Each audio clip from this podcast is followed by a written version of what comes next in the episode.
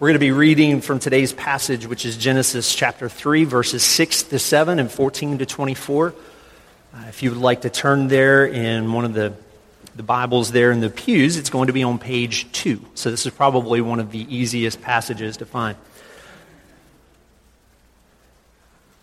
Please listen now to the reading of God's holy and inerrant word. So when the woman saw that the tree was good for food, and that it was a delight to the eyes, and that the tree was to be desired to make one wise, she took of its fruit and ate. And she also gave some to her husband who was with her, and he ate. Then the eyes of both were opened, and they knew that they were naked. And they sewed fig leaves together and made themselves loincloths. The Lord God said to the serpent, "Because you have done this, cursed are you above all livestock and above all beasts of the field. On your belly you shall go, and dust you shall eat all the days of your life. I will put enmity between you and the woman, and between your offspring and her offspring. He shall bruise your head, and you shall bruise his heel." To the woman he said, "I will surely multiply your pain in childbearing. In pain you shall bring forth children. Your desire shall be for your husband, and he shall rule over you." And to Adam he said, "Because you have listened to the voice of your wife, and have eaten of the tree of which I commanded you, you shall not eat of it. Cursed is the ground because of you. In pain you shall, you shall eat of it all the days of your life. Thorns and thistles it shall bring forth for you. And you shall eat the plants of the field. By the sweat of your face you shall eat bread, till you return to the ground, for out of it you are taken. For you are dust, and to dust you shall return." The man called his wife's name Eve, because she was the mother of all living. And the Lord God made for Adam and for his wife garments of skin and clothed them. Then the Lord God said, "Behold, the man has become like one of us in knowing good and evil. Now, lest he reached out his hand and take also of the tree of life and eat and live forever." Therefore, the Lord God sent him out from the Garden of Eden to work the ground from which he was taken. He drove out the man, and at the east of the Garden of Eden, he placed the cherubim and a flaming sword that turned every way to guard the way to the tree of life. The grass withers and the flowers fade, but the word of our God stands forever. Let's pray together. Heavenly Father, we come before you and we pray that as we approach your word this morning, that you would make known to us the wondrous mystery of your love and grace, that you would make known to us the mystery that we can be here this morning as we are, and that we can be even far more broken than we could ever imagine. But the wondrous mystery of the good news of the gospel is that we can be at the same time far more broken than we could ever imagine, but also far more loved and accepted and secure and approved of than we could have ever dared to dream possible. And so, Father, we pray that you would take us now to this good news, uh, to this wonderful mystery, um, and unveil it to us. For it's in Jesus' name that we pray. Amen. You may be seated. And children ages three to first grade, you're dismissed to Children's Church. So if you make your way to the back of the sanctuary, you'll be taken to your class. um, this morning, we're continuing our series. Right now on Sunday mornings, we're going through the book of Genesis. And um, we've given ourselves three weeks to cover Genesis chapter three. Um, so this will be our, our final look at this important chapter, and it's an important chapter because this chapter, uh, the very beginning of the Bible, is telling us what's gone wrong with the human race and the world. Um, and uh, it, we see here in this chapter that it is the story of mankind's fall into sin, his disastrous fall into sin. Um, it's the story of paradise being lost. Um, Now, even though we read a bit more to give us some context, this morning as we're finishing up Genesis chapter three, we're really going to be focusing on verses twenty-one through twenty-four of our passage, if you want to open up your Bible and look there. But, but listen, Genesis chapter three, this naturally this story um, is a lot of bad news, right? Um, but we've seen this in the past weeks, and we'll see it again today, that even this story, um, at its very lowest points, um, and it has a lot of low points, but even at the, its lowest points, it is a story that is dripping with grace at every turn. And it's because this is also the story of a God who loves his broken but beautiful creation. It's the story of a God who moves to redeem and restore his broken creation. Um, for some of us, this, this might be a bit of a refresher, but listen, you know, sin, um, that kind of language, to many of us, it sounds archaic and outdated and unenlightened to talk about things like sin and evil. Um, but David Brooks, uh, columnist for the New York Times, uh, he wrote this. Um, In centuries past, people built moral systems that acknowledged this weakness. These, symptoms, these systems, he, he writes, emphasized our sinfulness. They reminded people of the evil within themselves. Life was seen as an inner struggle against selfish forces inside. And these vocabularies made people aware of how their weaknesses manifested themselves, and these systems gave people categories with which to process the savagery and scripts to follow when they confronted it. Um, see, we are losing right now uh, in our culture the vocabulary and categories of sin and evil, and it is leaving us with a language that is entirely insufficient to deal with the reality that we face day in and day out in life. Um, Charles Spurgeon, the great nineteenth century preacher, uh, he once wrote that all originality and no plagiarism makes for very dull preaching. Um, and so here's the gist of an illustration that I'm stealing and plagiarizing from another preacher. Um, so, but some of you no doubt remember the movie um, The Silence of the Lambs with the serial killer Hannibal Lecter, right? And uh, Hannibal Lecter was played by Anthony Hopkins, and then there was Officer Starling, uh, the F B I agent, who's played by Jodie Foster. And Officer Starling, interviewing Hannibal Lecter, at, looked at him across the table and asked him this: "What happened to you that you have become like this?" Now, you stop right there. That is the assumption of our modern worldview and of our culture, right? For you to do these kind of savage, violent, and atrocious types of things, something must have happened to you to make you like that. Well, here's what Hannibal Lecter said to her in response. He said to her, "Nothing happened to me, Officer Starling." He said, "I happened. You can't reduce me to a set of behavior, a set of influences. You've got, you've given up good and evil for behaviorism, Officer Starling. You've got everybody in dignity pants. Nothing is ever anybody's fault." And then he said this, "Look at me, Officer Starling. Can you stand to say that I'm evil?" He's saying your modern worldview has no categories. It doesn't have a vocabulary sufficient for me, but here I am nonetheless. Now, see, the language of sociology or psychology or biology, that can all be helpful to us, right? Um, but none of their vocabularies or categories are sufficient for dealing with life as it is, in in the reality of its brokenness.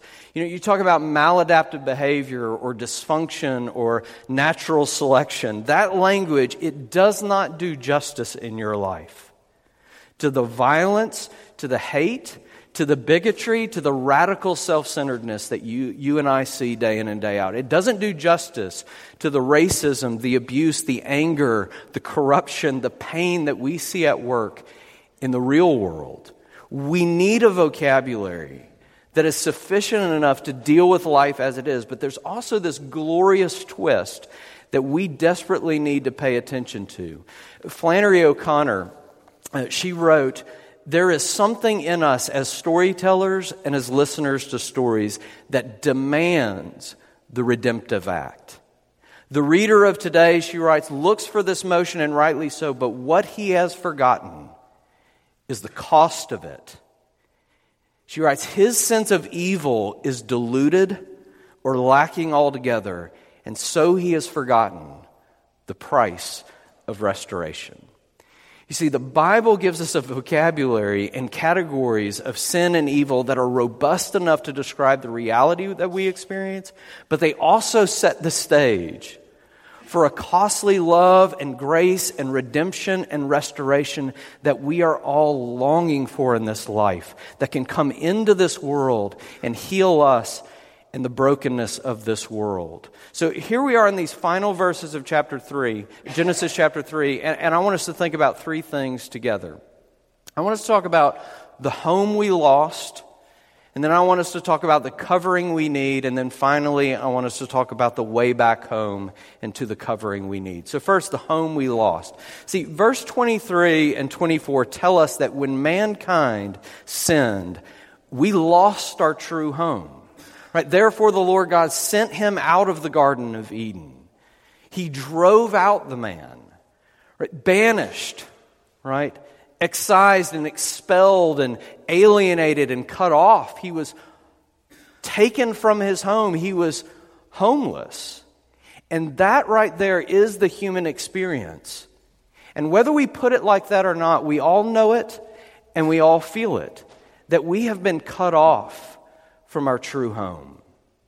What do we mean when we talk about home? Right? I, I was watching one of those T V singing competitions not too long ago, and um, the contestants, they were they were all told, they were given this theme for which they had to pick a song and come back and sing uh, for this competition. And the theme they were told was home. But very surprisingly, nobody sang songs about nails or wood screws or, you know, duct work or two by four studs or anything like drywall, right? That's a house, right? Construction materials, right? Designs, blueprints, closet space, whatever.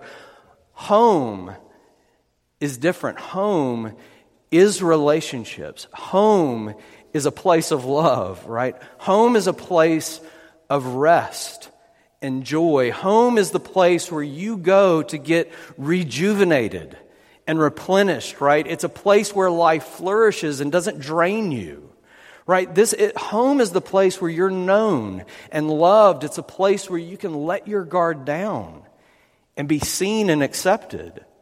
You know, now, if you listen to your radio, there's no shortage of songs about that kind of stuff, about longing for that. We are we have been cut off from our true home, and that's what we're all aching for. That's what we're longing for, and we're hungering for, and we're searching for that kind of home. And some of us spend all of our lives trying to create that home, trying to build it or to arrive there or try to recreate some version of home we feel we've experienced but has vanished from us, right? Genesis two was paradise, right? Mankind was at home in God's garden, and life flourished and blossomed in, in fruitfulness there.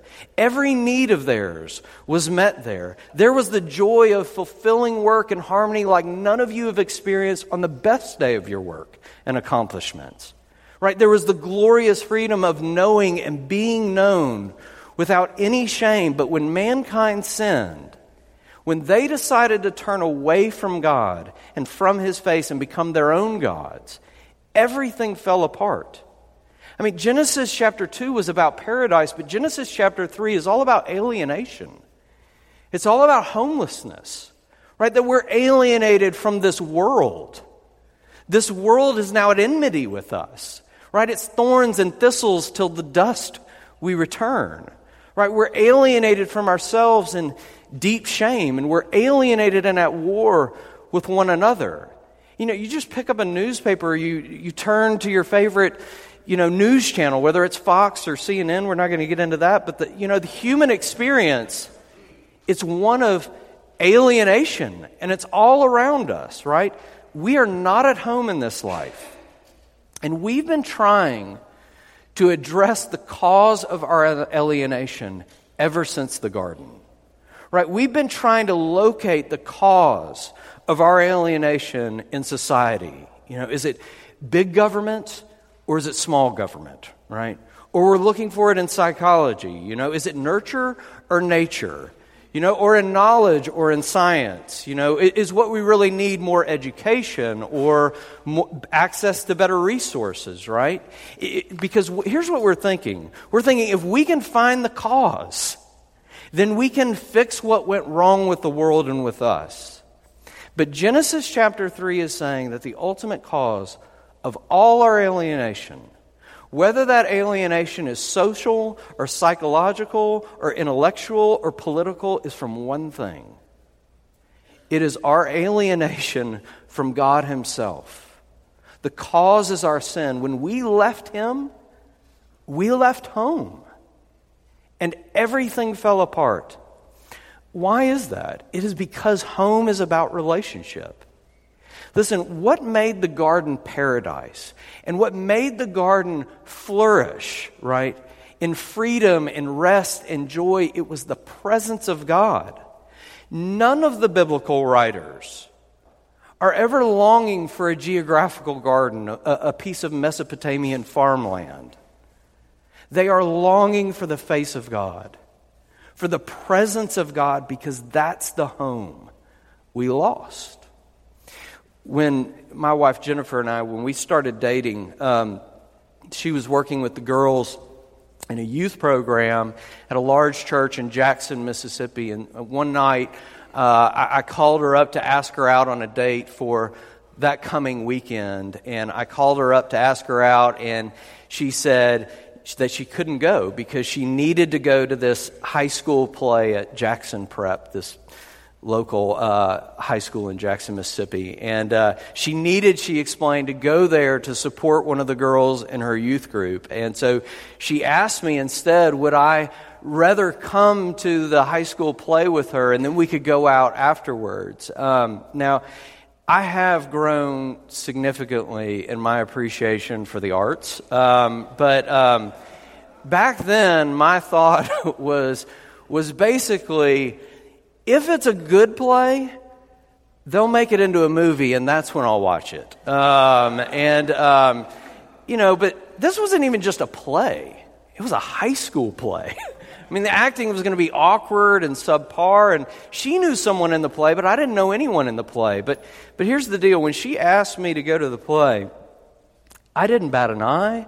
I didn't skip a beat. Immediately, I just said, absolutely, I would love to go to that play with you. Um, you know, what time should I pick you up? Why? Because she would be there, right? And that, that's all that I needed, right? It was all about her presence. It was all about being there with her. To me, that, that was paradise, right? She was going to be there.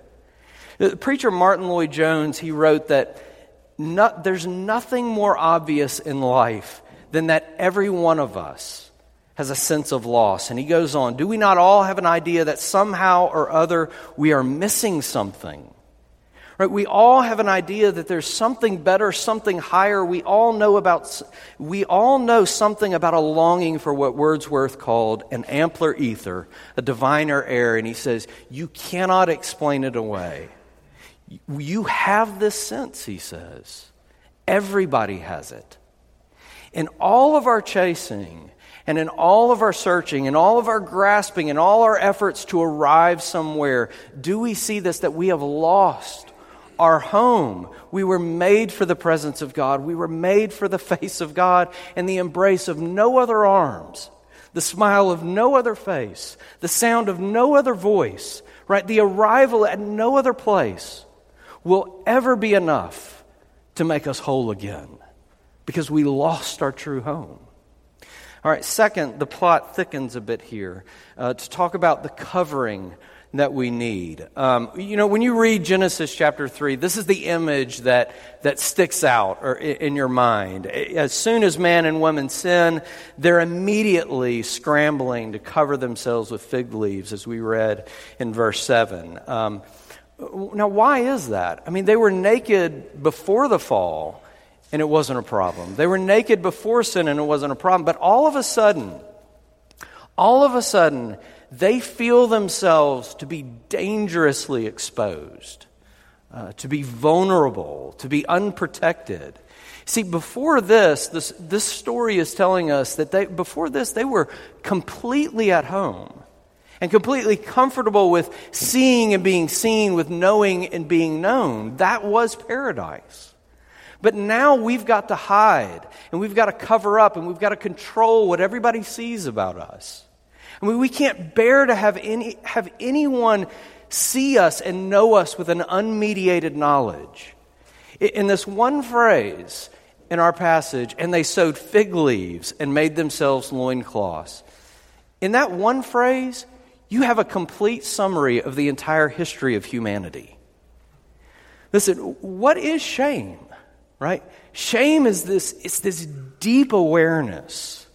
Right? It's this feeling, it's this sense and this fear that we're not enough.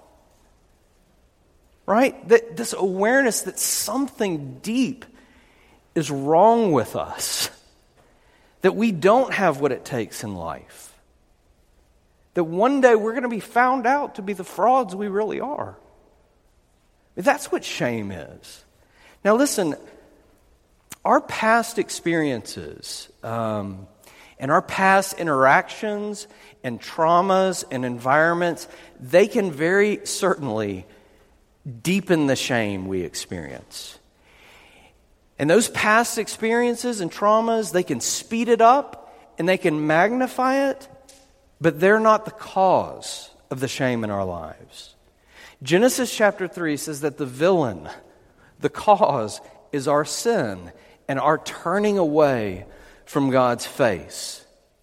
Now we're full of deep, fearful, and we have this painful insecurity in life about who we are, right? This anxiety about who we are.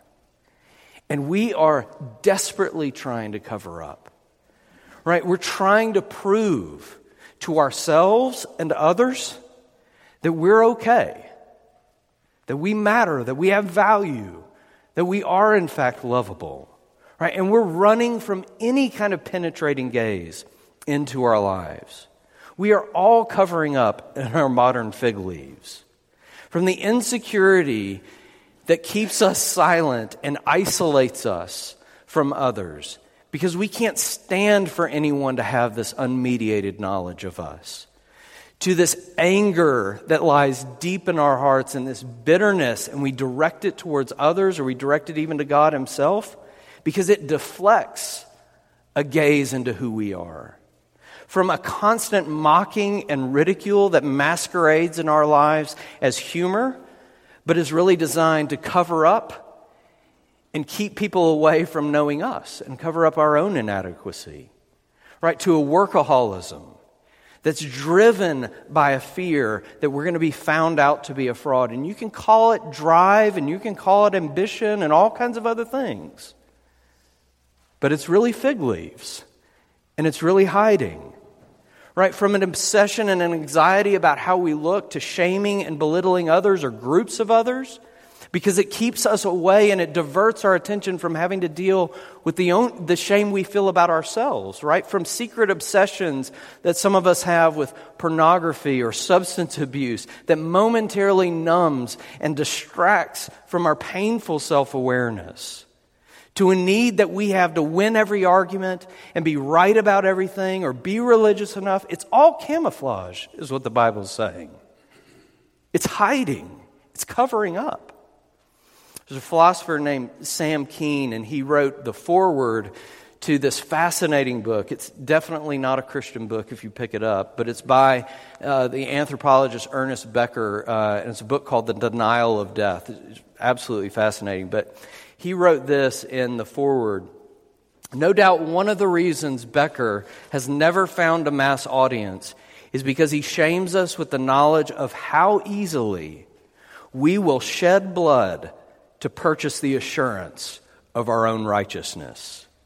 He writes, he reveals how our need to deny our nakedness and be arrayed in glory keeps us from acknowledging that the emperor has no clothes.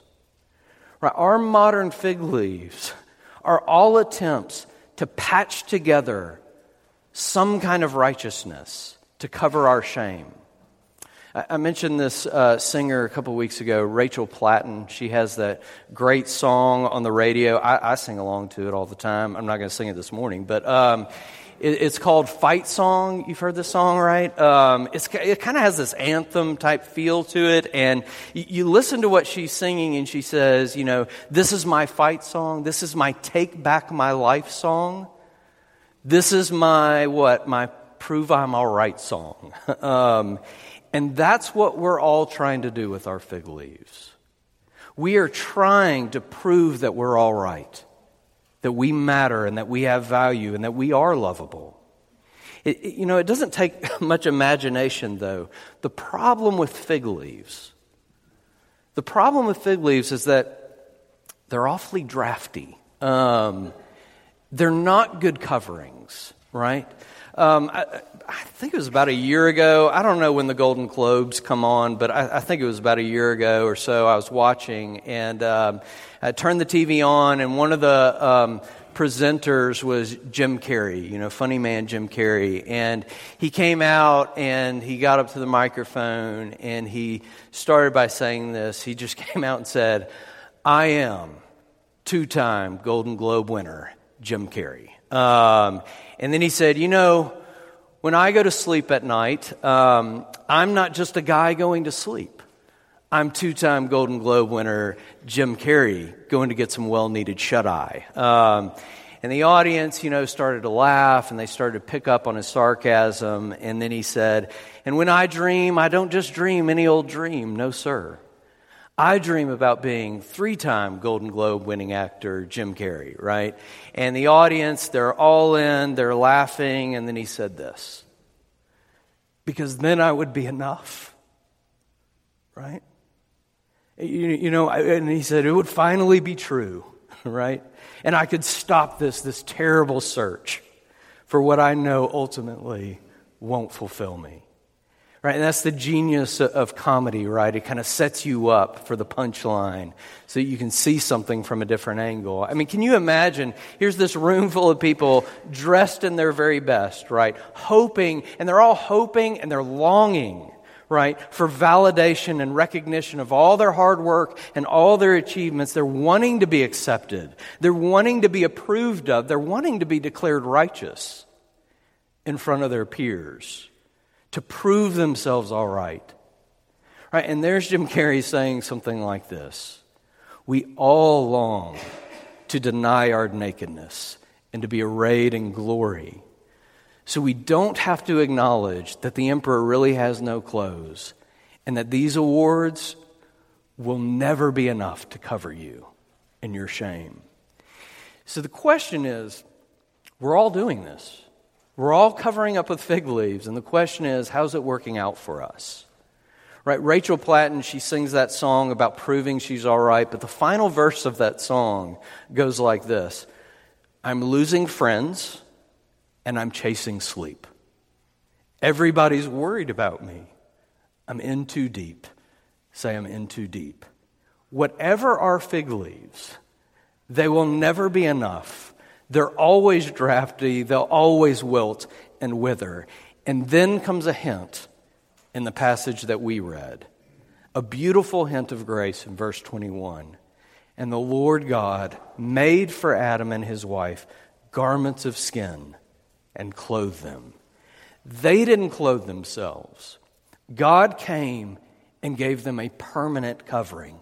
There is a covering we need, But we will never be able to cover ourselves by doing, by working, by performing, by achieving.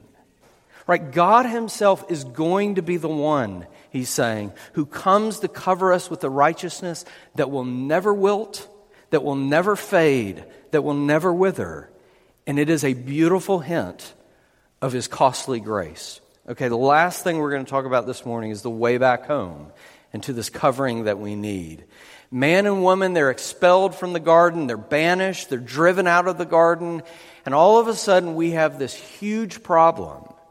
Right? The only way back home, the only way back into the presence of God, the only way to come before his face, it's now guarded by a cherubim and a flaming and turning or flashing sword at the entrance. To get home, we have to get past the cherubim and this flaming sword. You know, I know it's late this morning, and we talked about this in chapter two, so I'm not going to, I'm just going to try to be as brief as I can here, but when you read the Old Testament, you eventually get to a point as you read through the Old Testament where God's people, they build a tabernacle, and then the tabernacle becomes the temple, and it's this place of worship, right? And if you pay close attention to it, you'll see that the tabernacle and the temple, they were patterned after the Garden of Eden. And it's because all the biblical writers looked at the Garden of Eden, and they saw the Garden of Eden as an archetypal sanctuary where man worshiped in the presence of God. Now, we could do a ton more with this, but let me just mention a couple of things that are pertinent to us. Adam and Eve, they were expelled, this passage tells us, east of the Garden of Eden. East, um, that way. Um, anyway, uh, they were expelled east of the garden. The gate to the garden was at the east, right? And, and and here's the thing. When you read through the book of Genesis, you'll see this word crop up time and time again, the east. Um, when people move east, right, whether that be in the story of Cain or whether that be in the story of the Tower of Babel or the story of Lot or, or wherever, it's more than a geography lesson. Every time that word shows up, it's there to say that people are moving away from the presence of God, that they are moving away from his face in their sin and in their rebellion. The tabernacle and the temple as places of worship, the place to come and meet the living God, where God's presence dwelt, right? L- listen, it, it always had. Its entrance was always in the east, right? It, that's how you had to come into God's presence, from the east, right? And at the heart of the temple, right, at the heart of the temple and the tabernacle, there was this place called the Holy of Holies, right in the middle, where God's presence dwelt. But listen, to get there, you had to pass by three things. You had to pass by an altar. That is, you had, the only way to go in was through a blood sacrifice. And then you had a veil sealing off the Holy of Holies. And guess what was embroidered into the veil sealing off the Holy of Holies? Cherubim. And if you got through the veil, you would meet more cherubim on the top of the Ark of the Covenant. You know, every time the cherubim show up in the Old Testament, it all has to do with God's holy presence. And what about this flaming and flashing and turning sword, right? The sword and fire throughout, they are clear representations of God's justice. And here's what this passage is telling us. The only way back into the holy presence of God is if justice is satisfied. Right? As storytellers and as listeners to sto- stories, we look for the redemptive act, Flannery O'Connor wrote. And in the gospel, we see the true cost of it. We see the price of restoration. Because when God himself came in the flesh, he was taken outside the city gates. He was banished. He was cut off. He was alienated and expelled. And mankind took him, and they stripped him of his clothes, and they crucified him naked on a cross. There he was, exposed and vulnerable and unprotected to take the full severity of God's justice. Because, see, it wasn't just a crucifixion, right? It was the blood sacrifice, right? God himself stood in our place, and the gospel is telling us that the flaming sword of God's justice fell on him. And in that sacrifice, he took the penalty we deserved, and he gave us the record only he deserved, right? He gave us the covering we need, we needed for our shame, his perfect and blameless and spotless righteousness. Because of this sacrifice, the author of Hebrews writes that we now have confidence to enter what? The most holy places, the holy of holies, because of the blood of Jesus. L- listen, we can come all the way in to the Holy of Holies, into the presence of God himself. We can come home, is what it's telling us, covered in Jesus' righteousness.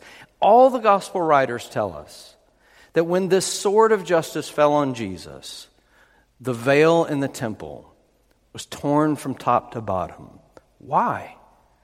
To give you access into the presence of God, to bring you before your Father's face, to bring you home. Listen, I put one of my favorite quotes from C S. Lewis, Chronicles of Narnia stories on the front of the bulletin. And it's at the very end uh, of his stories that he, he's telling, and it's this picture of the new heavens and the new earth. And that day when everything is going to be put fully and finally right in this world. And every rock, he tells us, and every flower and every blade of grass looked like it just meant more, right? It was more real. And then this realization that one of these characters talks about, that they were coming home, right? He says, I have come home at last. This is my real country. I belong here. This is the land I have been looking for all my life, though I never knew it till now. And listen, you hear that and you think, that sounds right. That sounds hopeful, right? But then it sounds abstract in the next moment, because it sounds so far off to us, far off in the future and distant to us. In Revelation chapter twenty-one, we're told about this coming day, the new heavens and the new earth, right? And again, it's this future hope that's put before us, that God will come and dwell with us, that we will be his people, and that God himself will be with us as our God, right? I, I mean, that's that's the hope, that's the longing for home that we all have, to be before the face of God. And then it says this, future tense, he will wipe away every tear from their eyes, and death shall be no more, neither shall there be mourning or crying nor pain anymore, for the former things have passed away. And that's hopeful, right? And it's right, but it's still so far in the future. And a lot of times we forget the very next verse that follows that in Revelation chapter twenty-one. Because the very next verse says this, and he who is seated on the throne, Jesus, said, behold, I am making all things new. Not future tense, present tense. Because he's saying right now, if you come into his presence through the sacrifice of Jesus, he will begin to make all things new in your life.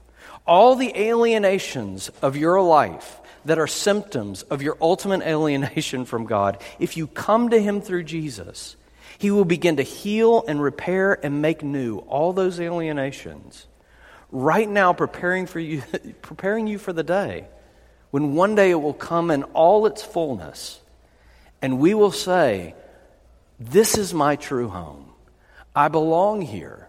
See, it's this story that if you embrace it and you work it into your heart, it will create in you a profound humility, a humility in the way you work, in the way you relate to yourself, in the way you relate to others, in your closest relationships, your humility before God. And I, I know I'm out of time, so I'm going to rush through this, but just think about how tr- how far true humility in your life would go to repairing and restoring and healing the alienations of your life. But this story embraced, if you work it into your hearts, it won't just do that. It'll also give you a deep freedom and confidence and joy that you no longer have to hide or try to prove yourself all right. You are completely known and entirely loved by the King of Kings. The cause of the death of God's own Son was to reconcile you and to restore you to your true home. Let's pray together.